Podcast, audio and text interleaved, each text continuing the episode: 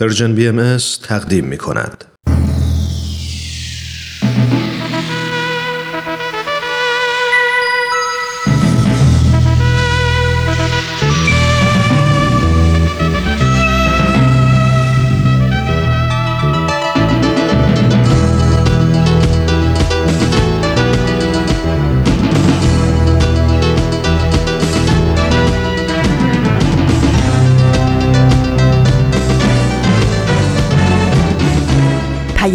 دوست، برنامه‌ای برای تفاهم و پیوند دلها.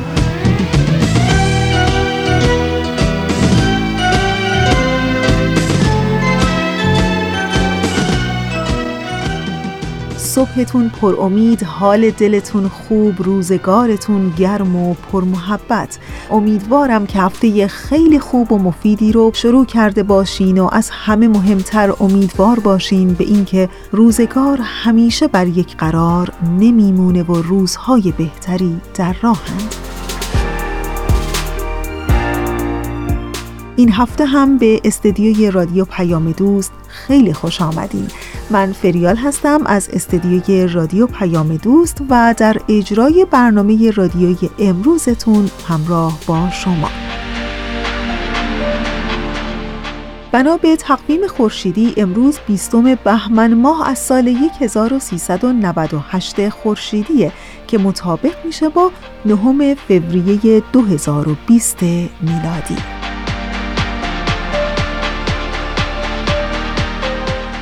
و اما بخشای برنامه امروز شما.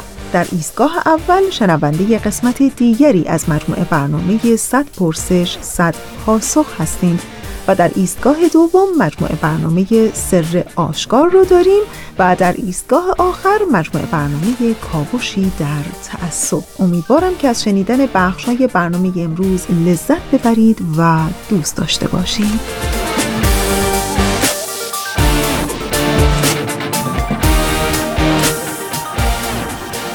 در این دنیایی که ما زندگی می‌کنیم معمولاً آدم‌ها تصورات و تعبیرات متفاوتی از عشق دارن، ولی امروز می‌خوام براتون عشق رو از منظر کارن هورنای، روانشناس آلمانی، بگم.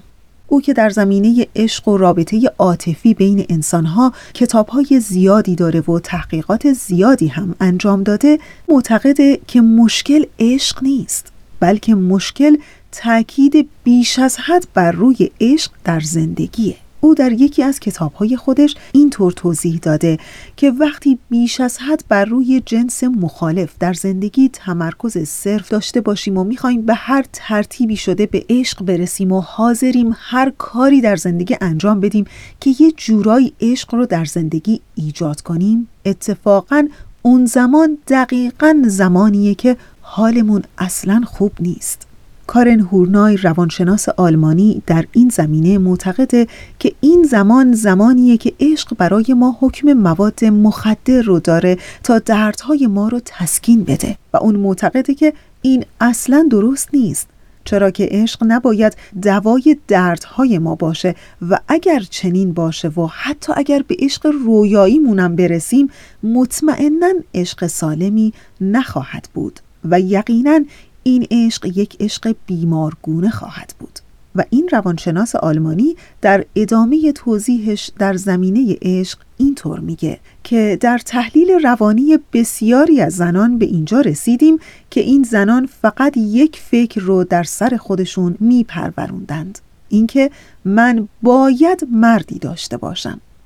یعنی این فکر چنان بر زندگی اونها سایه افکنده که جایی برای افکار دیگه نگذاشته. انگار در زندگی دیگه نه فعالیتی وجود داره و نه هدفی. کارن هورنای در این زمینه معتقده که فاجعه دقیقاً همینجاست که فرد معنی و جهت و هدف زندگیش رو فقط و فقط در ازدواج و داشتن یک عشق جستجو میکنه و حالا این میتونه هم برای مرد اتفاق بیفته و هم برای زن. اگر روزی به اینجا رسیدیم که عشق رو دوای دردهای خودمون ندونستیم، بلکه یک مسیری برای رشد و بالندگی در کنار دیگری، این عشق قطعاً عشق سالمی خواهد بود که هم ما رو به طرف جلو حرکت خواهد داد و هم طرف دیگری که در کنار ما ایستاده.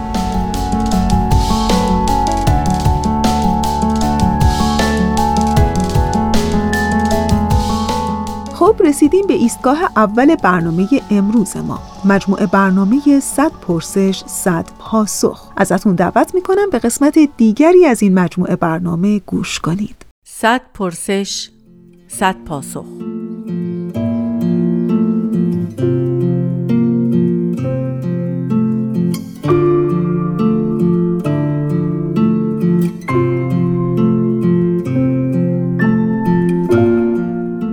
پرسش 53.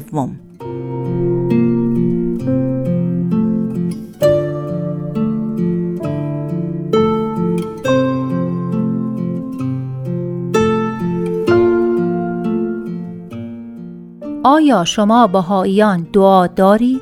دعا می‌خوانید؟ اصلاً به دعا کردن اعتقادی دارید؟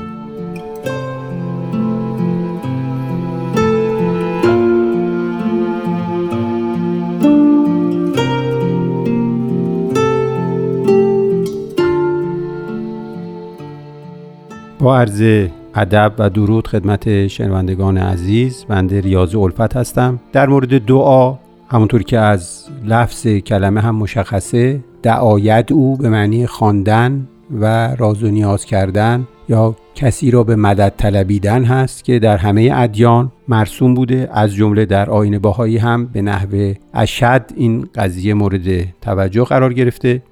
ادعیه از همه شخصیت‌های شناخته شده آیین بهایی، از حضرت بهاءالله که مؤسس هستند و حضرت عبدالبهاء که مبین هستند و همینطور حضرت ولی امرالله یا شوقی افندی، مناجات های بسیاری در دسترس هست که از زبان ما بندگان راز و نیاز رو به درگاه الهی مطرح میکنن. شاید نکته‌ای که بسیار حائز اهمیت باشه این هست که دعوت به تلاوت ادعیه در سایر ادیان تا حدی جنبه توصیفی داشته یا جنبه ارائه مطلبی بوده که راز و نیاز رو به مؤمنین مد نظر قرار میداده، که توصیه میکرده اونها با خدای خودشون، با محبوب خودشون در میون بگذارن. تفاوتی که در آیین بهایی هست این است که تلاوت دعا نه تنها جزء توصیه هست بلکه جزء وظایف، جزء احکامه. این خیلی مسئله است. شاید شما در اسلام فقط با تلاوت نماز هست که با حکم قطعی سر و کار دارید.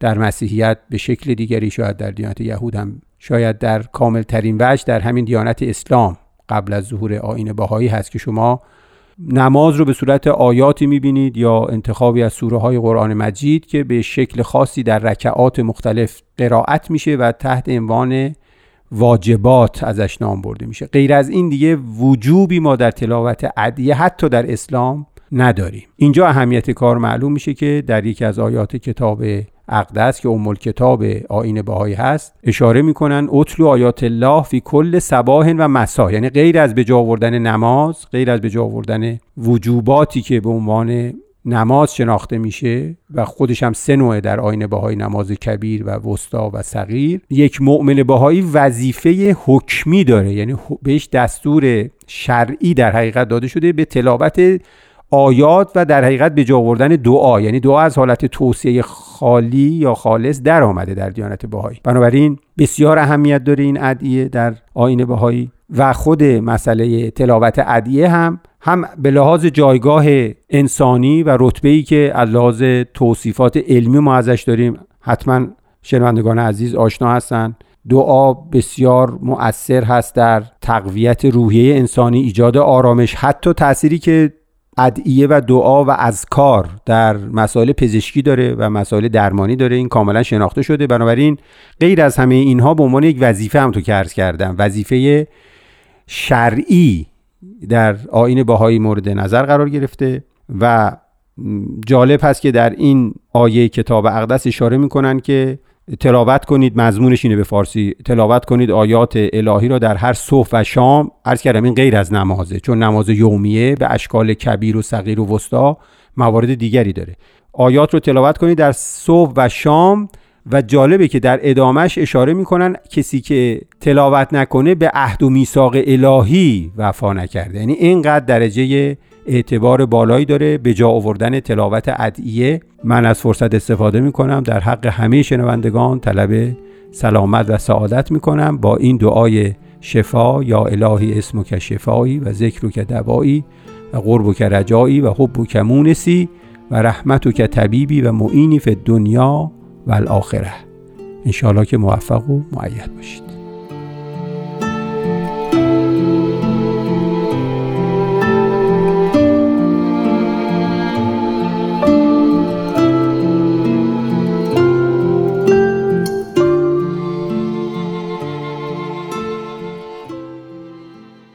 دوستان عزیز، اونچه که شنیدید قسمت دیگری بود از مجموعه برنامه 100 پرسش 100 پاسخ.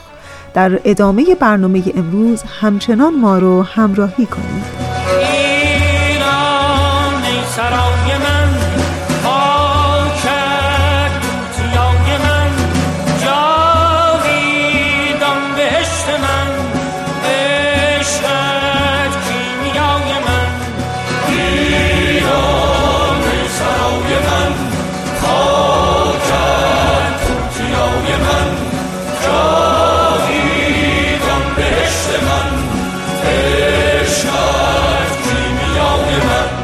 دوستان عزیز ما، فراموش نکنین که برنامه‌های پرژن BMS رو شما میتونید از طریق تمام برنامه‌های پادکست خان پیدا کنید و بشنوید. اگر از دستگاه‌های اندرویدی استفاده می‌کنین، از طریق برنامه‌های گوگل پادکست، و اگر از گوشی‌های اپل استفاده می‌کنین، از طریق آیتونز یا اپل پادکست به برنامه‌های ما میتونید گوش کنین. همچنین میتونید ما رو از طریق کست باکس و اسپاتیفای و یا سایر اپلیکیشن‌های پادگیر پیدا کنین. فقط کافی است پرژن BMS رو در هر کدوم از این اپلیکیشن ها جستجو کنین. در ضمن یادتون باشه که شما میتونید برنامه مورد علاقه خودتون رو در هر یک از این اپلیکیشن های پادکست خان دنبال یا سابسکرایب کنین تا به محض آپلود کردن از قسمت جدید اون مطلع بشین، و البته با امتیاز دادن به برنامه ها کمک بزرگی به ما میکنین تا ما بتونیم بیشتر از سلیقه شما که از چه برنامه ای بیشتر خوشتون میاد و بیشتر دوست دارین مطلع بشین. با ما در پادکست هم همراه باشید. ای سرزمین بیکران،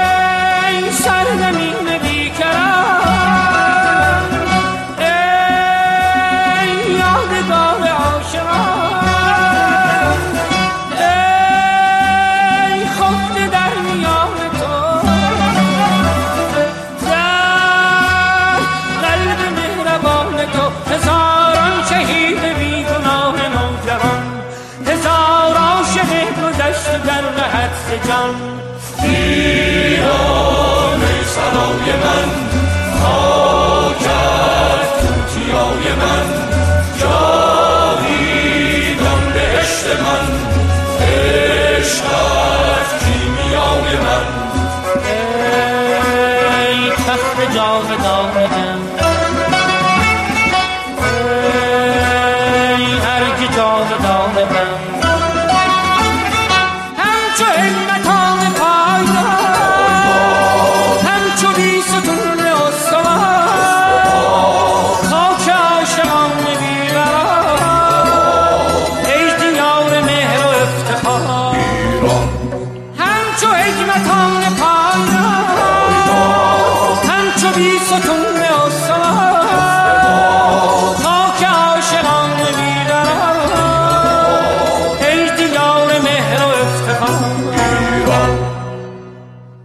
خب رسیدیم به بخش دوم برنامه امروز ما. بله، مجموعه برنامه سر آشکار. این هفته قسمت دیگری از این مجموعه برنامه براتون آماده پخش شده که امیدوارم از شنیدن اون لذت ببرید.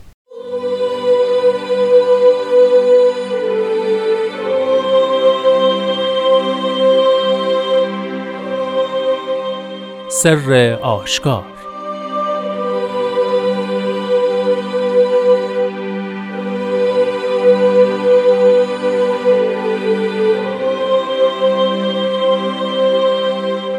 ای پسر حب، از تو تا رفرف امتناع قرب و سدره ارتفاع عشق قدمی فاصله، قدم اول بردار و قدم دیگر بر عالم قدم گذار و در سرادق خلد وارد شو، پس بشنو آنچه از قلم عز نزول یافت.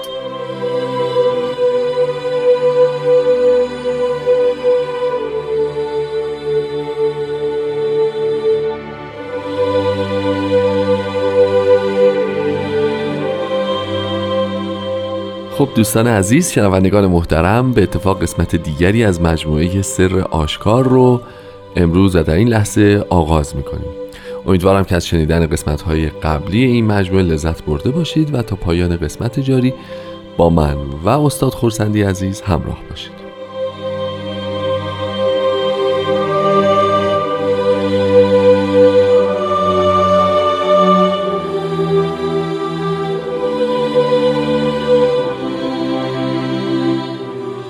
با وقت شما بخیر، خیلی ممنون که محبت کردین و این جلسه هم در خدمت شما هستیم. خیلی ممنون که این فرصت رو به من میدید، اختیار دارید.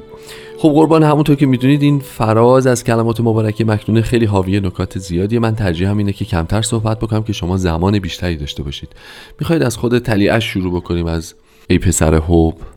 کلمات مبارکه مکنونه این قطعه با حب شروع میشه که در حقیقت محرک اساسی و اصلی همه حرکت‌های کمالیه انسانی، یعنی حب الهی.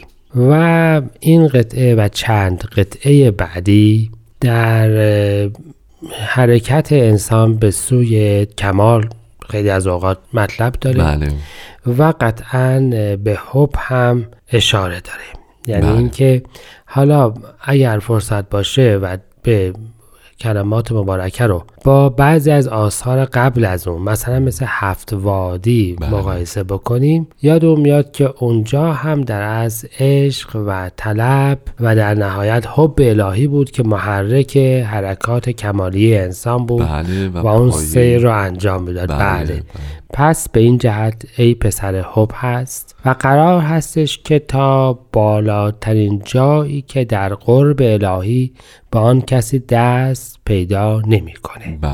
یعنی امتناع قرب، رف میشه اوج بالا. بله. و مطلب اینجاست که به هر حال طبق احادیث اسلامی و حالا ادیان دیگه در کمال بالاخره یک جایی هست که دیگه از اون بالاتر امکانی نیست. بله، حالا اون در معراج حضرت رسول توی احادیث اسلامی این بحث پیش اومده، در بحث این که حضرت موسی میخواستند که حضرت الهی رو ببینند این بحث پیش اومده. به هر حال یه جایی هست که دیگه افراد میگن بیست دیگه بیشتر از این نمیره و میفهمند هست به حالا که با تا اون اوج رسیدن که میشه امتناع قرب و اون سدره‌ای که اون درختی که بالاترین مقام عشقه.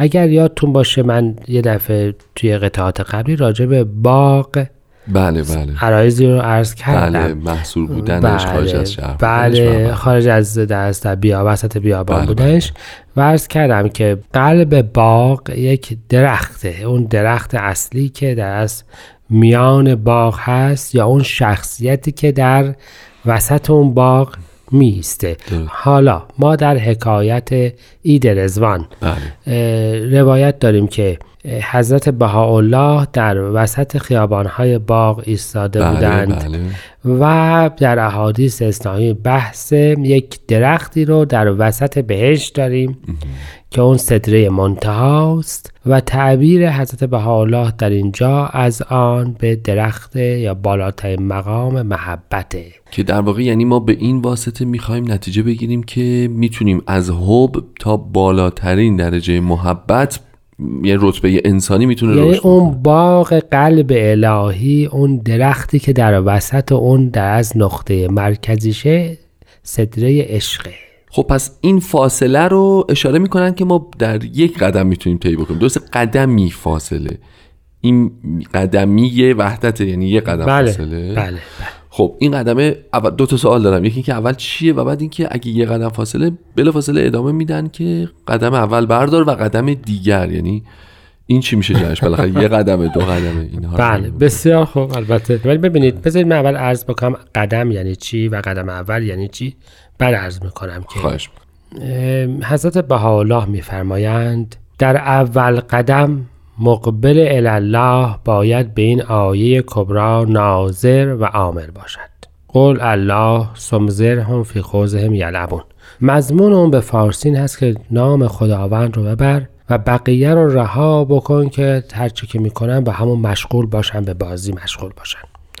و در قدم ثانی به این آیه مبارکه تمسک نماید و تلاوت کند. ترکت ملت قوم لا یؤمنون بالله. و مقصود از قدم در این مقامات توجه است. طوبی للعارفین.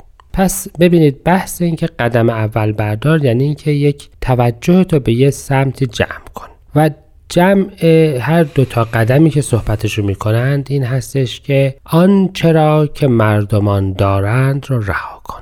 جمع هر دو قدم یعنی قدم اول دوم با هم فرقی نداره. بحث این است که آن چرا که مردم دارند رها بکن و این همون چیزی هستش که تا الان به طور مداوم داشتیم که برای رسیدن به خداوند باید خودمان و ملاک‌ها و قضاوت‌های پیش آماده خودمون رو رها بکنیم. این همون بحثی است که حضرت بهاءالله بعداً توی قرآن مطرح می‌فهمند که اول باب باید افراد پاک بشوند از غبار علوم اکتسابی و از غبار اهواء نفسانی و از غبار هر آنچه که خودشون اون رو ملاک خداوند می‌دونن، چرا که خداوند به راه‌های ما نمی‌رود و خداوند قرار نیست در چارچوب دریا رو در چارچوب ظروف کوچک خودمان جا بدهیم. پس قدم اول الان مشخص میشه که پس اولین چیزی که باید توجه بکنی این هست که هر آنچه که داشتی رو رها بکنی و به این ترتیب حالا اگه اجازه بفرمایید راجع به بقیه صحبت بکنیم. بله چشم، یه استراحت کوتاه خواهیم داشت و ادامه.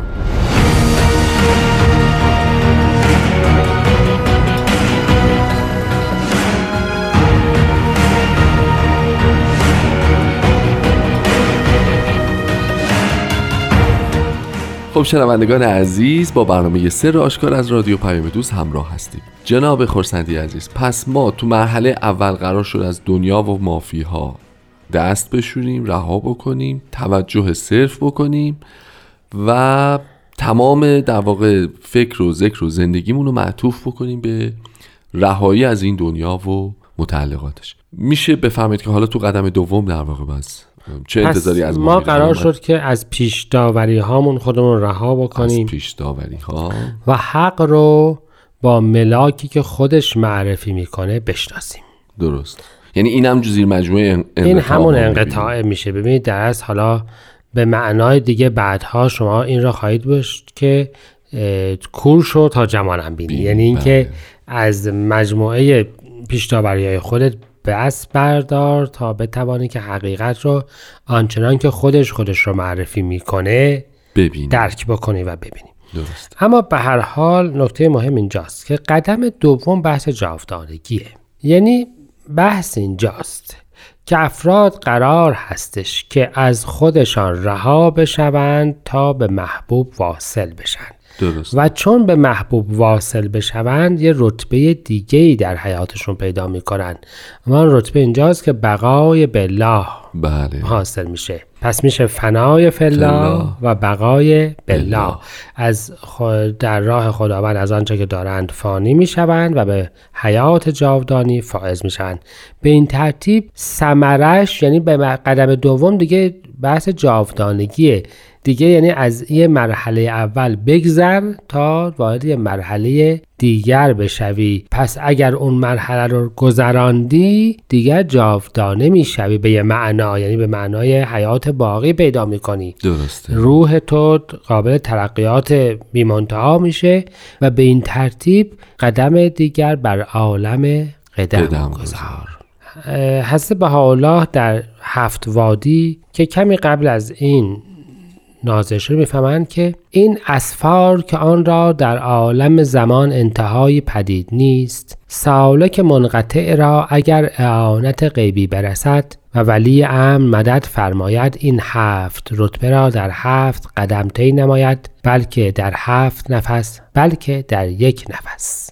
این میشه یک قدم. به معنای تو اگر شروع بکنی و با تایید الهی پیش بروی، تو تمام این مراحل رو مثل که در یک قدم میتوانی طی بکنی. و سرادق خلد یعنی سراپرده بهشت یک تعبیری است از، اگر یادتون باشه، خیمه عهد الهی که در تورات مطرح شده بود و محل جلوه خداوند بود. بله. و جز منقطع ترین و برگزیده ترین افراد در قوم بنی اسرائیل، یعنی پیامبر یا کاهن اعظم و امثال این، کسی حق ورود به اون رو نداشت. و حال میفهمن که تو اگر از پیش داوری هایت فارغ بشی، به مقام بقای بالله برسی، میتوانی وارد چی بشوی؟ سرادق خلد بشی، اون سراپرده بهشتی بشوی، یا سدره منتهی رو ببینی. بله، یعنی این که به لقاء الله به یه معنای، به معنای لقاء مظهر امر یا تجلی الهی فائز بشوی. و پس در سرادق خلد وارد شو، یعنی به لقاء الله فائز بشو که همون سدره ارتفاع عشق. خب پس تا اینجا همه این اصول اخلاقی و عرفانی رو یک بار با هم مرور کردیم که اول باید آزاد بشیم و بعد در واقع بر مصداق فنا بالله بشیم. این که در پایان اشاره میکنن که بشنو آنچه از قلم از نزول یافتم، میخواستم اگه ممکنه یه اشاره کوتاهی بفهمید که چرا بشنویم آنچه نزول یافت. بله، چون متن نوشته شده رو معمولا میخونیم دقیقاً. ولی عرض کردم و این سابقهش در قرآن هم هست، در تورات هم هست، که معنای بشنو، یعنی وقتی که خداوند در تورات میفرماید بشنو من یهوه خدای تو هستم، یعنی به این عمل بکن و رفتارت رو بر مبنای این تنظیم بکن. پس به همین ترتیب در قرآن هم هست، به همین ترتیب ما میگیم که ندای الهی را بشنوید. بله. و هسته به حالات اشاره میفهمن که عالم، سمع عالم مستمع ندای الهی است. بله. یعنی عالم هم تاییدات الهی توش تأثیر داره. پس وقتی میفهمن بشنو آنچه از قلم از نزول یافت، یعنی حیات تو بر مبنای این مطلب که الان چه بود؟ رهایی از پیش‌داوری ها بود، بله. تنظیم بکن، اینجور زندگی بکن، نه فقط بخوان یا ببین یا بشنو، خدای نکرده از یک گوش بیاید، به قول قدمای ما از یک گوش دیگه هم برود بیرون. مفهومش زندگی کردن بر مبنای این دستور است. خیلی عالی، متشکرم از محبتتون. ما متاسفانه دیگه وقت نداریم. اگه اجازه بدید به اتفاق از شنونده های عزیز خداحافظی بکنیم و در این حال یادآوری بکنیم که میتونن پادکست این برنامه رو در فضای مجازی دنبال بکنن، بشنون بارها و اگر تمایل داشتن بهش امتیاز بدن. متشکرم که این هفته هم همراه ما بودین. ازتون دعوت میکنم که اجرای دیگری از این فراز از کلمات مبارکه مکنون فارسی رو به اتفاق به عنوان حسن ختام بشنویم. متشکرم.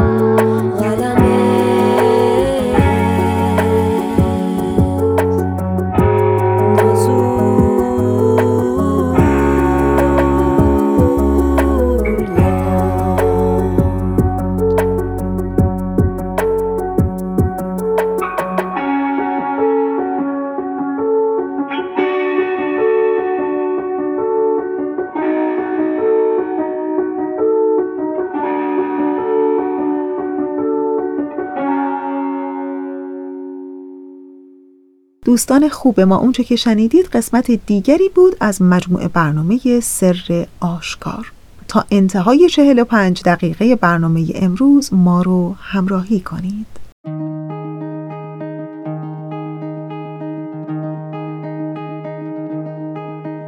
هم عاقبت مردم کاشانه به دوشن،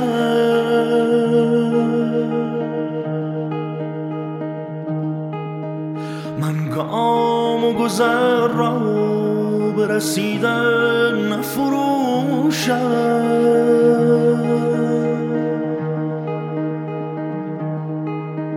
من صورت ماتی که با این نیاید،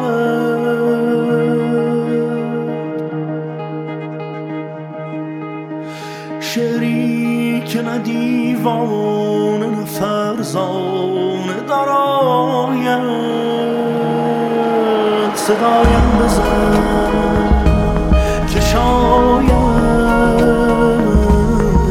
زمستان من سرایم، مرا زنده کن به تابیدنی که تنها زرویم برایم، صدایم بزن که بی تو فرو خفته در سکوتم، به بالم پری نجاتم بده که من رو به رو با سبوتم.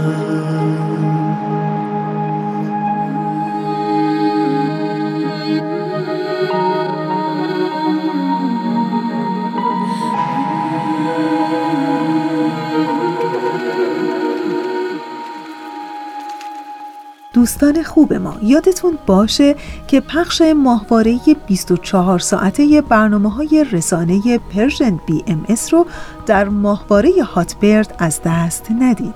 برای ایران و اروپا برنامه‌های رسانه ما به صورت 24 ساعته از طریق ماهواره هاتبرد پخش میشه با این مشخصات: ماهواره هاتبرد 13B، فرکانس 10949 مگاهرتز، پولاریتی ورتیکال، پوزیشن 13.0E، سیمبول ریت 27500 و در نهایت FEC 3/4. و همینطور برای شما شنوندگان عزیز ما، اگر در ایران و یا در اروپا ساکن نیستین، یادتون باشه که شما در هر کجای دنیا که زندگی بکنین میتونید به پخش 24 ساعته این رسانه از طریق وبسایت و یا اپلیکیشن رایگان دسترسی پیدا کنید. با برنامه‌های رسانه پرژن BMS همراه باشید. صدایم بزن که شاید سال من سرایم مرا زنده کن به تاریدنی که تنها ز رویت برایم. صدایم بزن که بی تو در سکوتم به بالا پری نجاتم بده که من رو به رو با سبوتم.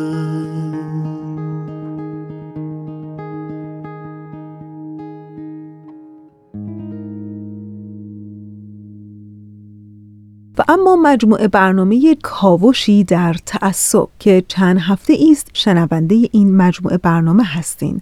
در این لحظه از برنامه ازتون دعوت میکنم به قسمت دیگری از این مجموعه برنامه گوش کنید.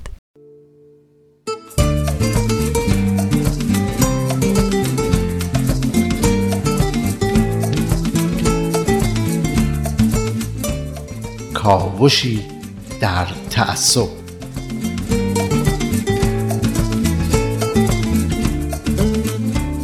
با درود.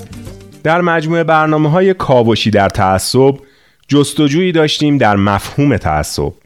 اینکه تعصب چیه، چه انواعی داره، ریشش چیه و چه اثراتی به بار میاره. از تبعیض‌ها و تعصباتی گفتیم که بر علیه زنان، قومیت‌ها و اقلیت‌های مذهبی در کشور ما وجود داره. از تعصبی گفتیم که در کتاب‌های درسی ما آموزش داده میشه. و به عنوان چاره به مفهوم بردباری رسیدیم. بیانیه یونسکو رو بررسی می‌کردیم و دیدیم که بردباری چیزیه که باید بین دولت‌های جهان وجود داشته باشه. ولی وجود بردباری فقط بین دولت‌ها کافی نیست. بین افراد و در سطح خانواده و جامعه هم باید بردباری وجود داشته باشه و این چیزیه که باید یاد بگیریم. درسته، مدارس و دانشگاه‌ها باید به جاهایی برای آموزش و تمرین بردباری و وسعت نظر تبدیل بشن. جاهایی که افراد توش یاد بگیرن چطور به حرف‌های همدیگه گوش کنن و با همدیگه همکاری متقابل داشته باشن. آموزش بردباری توی خونه و محل کار هم میتونه به طور غیر مستقیم و با دیدن برخوردهایی که بر اساس بردباری شکل گرفتن صورت بگیره. رسانه‌های عمومی هم در موقعیت خوبی هستن و میتونن نقش سازنده‌ای در تسهیل بحث و گفتگوی آزاد بین گروه‌های مختلف و انتشار و ترویج بردباری داشته باشن. بله، رسانه‌ها باید مردم رو متوجه کنند که بی‌توجهی به قدرت گرفتن گروه‌ها و اعتقادات متعصبانه میتونه تا چه حد خطرناک باشه. همونطور که در بیانیه نژاد و تعصب نژادی یونسکو اومده، هر وقت لازمه باید اقدام کرد تا برابری شأن و حقوق افراد و گروه‌های مختلف تضمین بشه.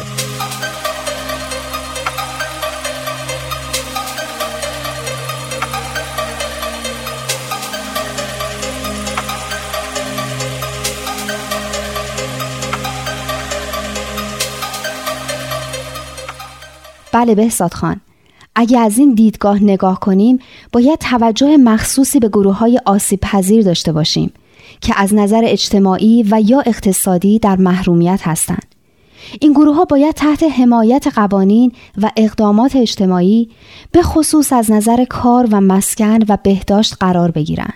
مسئله مهم دیگه اینه که فرهنگ و ارزش‌های این گروه‌ها هم باید معتبر و محترم شناخته بشه و حتی اسباب یکپارچگی و پیشرفت اجتماعی و شغلشون فراهم بشه. درسته. مهمترین قدم برای کمک به پیشرفت اونا فراهم کردن امکانات تحصیلیه. دقیقاً ندا خانوم. این در مورد کشور خودمون، یعنی اینکه فرهنگ و اعتقادات اقلیت‌های قومی مثل کردها، بلوچ‌ها، ترکمن‌ها، عرب‌ها و اقلیت‌های مذهبی مثل بهائی‌ها، مسیحی‌ها، زرتشتی‌ها و یهودی‌ها محترم شمرده بشن. و برای اینکه این گروه‌ها از امکانات برابری با سایر شهروندای ایرانی برخوردار بشن، قوانین مخصوصی وضع بشه تا بتونن از نظر اجتماعی و شغلی پیشرفت کنن. و امکان این پیشرفت قبل از هر چیز وقتی به وجود میاد که برای تحصیل از امکانات کافی برخوردار باشن. یعنی دقیقاً همون چیزایی که امروزه در اثر تعصبات و کوتاه‌فکری هایی که هست از اون محروم هستن. بله متاسفانه. بیانیه اصول بردباری یونسکو به لزوم مطالعات علمی و همچنین ایجاد شبکه برای هماهنگ کردن تلاش‌های جهانی در جهت مبارزه با تعصب و عدم بردباری اشاره می‌کنه. این کار میتونه شامل تجزیه و تحلیل علوم اجتماعی از علل ریشه‌ای تعصب و ارائه روش‌های مؤثر برای مقابله با اون و همچنین تحقیق و نظارت روی سیاست‌گذاری‌ها و قانون‌گذاری‌های دولت‌های عضو باشه.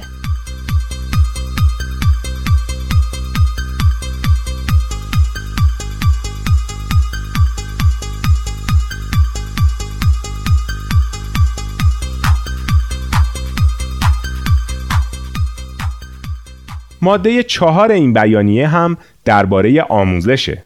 درسته بهزاد خان. چون آموزش مؤثرترین وسیله برای جلوگیری از عدم بردباری و تعصبه. اولین قدم هم آموزش حقوق و آزادی‌های مشترکیه که همه ازش برخوردار هستن و یا باید ازش برخوردار باشن. حقوقی که هر انسانی داره و باید مورد احترام قرار بگیره. باید یاد بگیریم که نه تنها حقوق خودمون بلکه حقوق دیگران رو هم بشناسیم و ازش پشتیبانی و دفاع بکنیم. این یعنی آموزش حقوق بشر، درسته؟ یعنی مثلا در کشور خودمون لازمه که همه با مواد حقوق بشر آشنا بشن و یاد بگیرن که از حقوق انسانی خودشون و سایر شهروندای ایرانی دفاع بکنن. البته بهتر اونه که این احساس مسئولیت حتی به مرزهای ایران هم محدود نشه. هرچی باشه اینا حقوق بشره، به همه انسان‌هایی که توی این دنیا زندگی می‌کنن تعلق داره. اینه که به نظر من دفاع از این حقوق مسئولیت ماست در هر جای دنیا که لازم باشه. شنوندگان عزیز، این بحث جالب رو هفته آینده باز هم ادامه میدیم. تا اون موقع بدرود.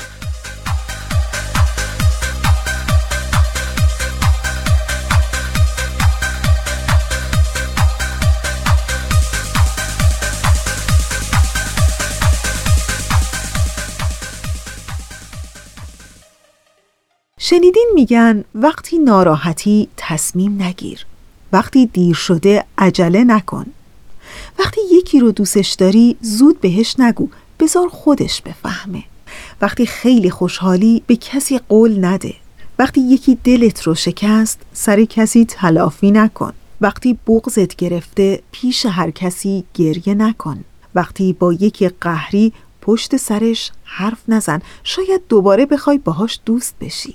و آخرش این که اگر خودت دلت پاکه فکر کن همه مثل خودتن. جالب بود نه؟ خب دیگه بله، ساعت استدیو هم نشون میده که به ثانیه‌های پایانی برنامه امروز داریم کم کم نزدیک میشیم و همینجا تشکر میکنم از همکار عزیزم بهنام برای تنظیم این برنامه. دلهاتون شاد، سفرهاتون پربرکت و عاقبتتون بخیر.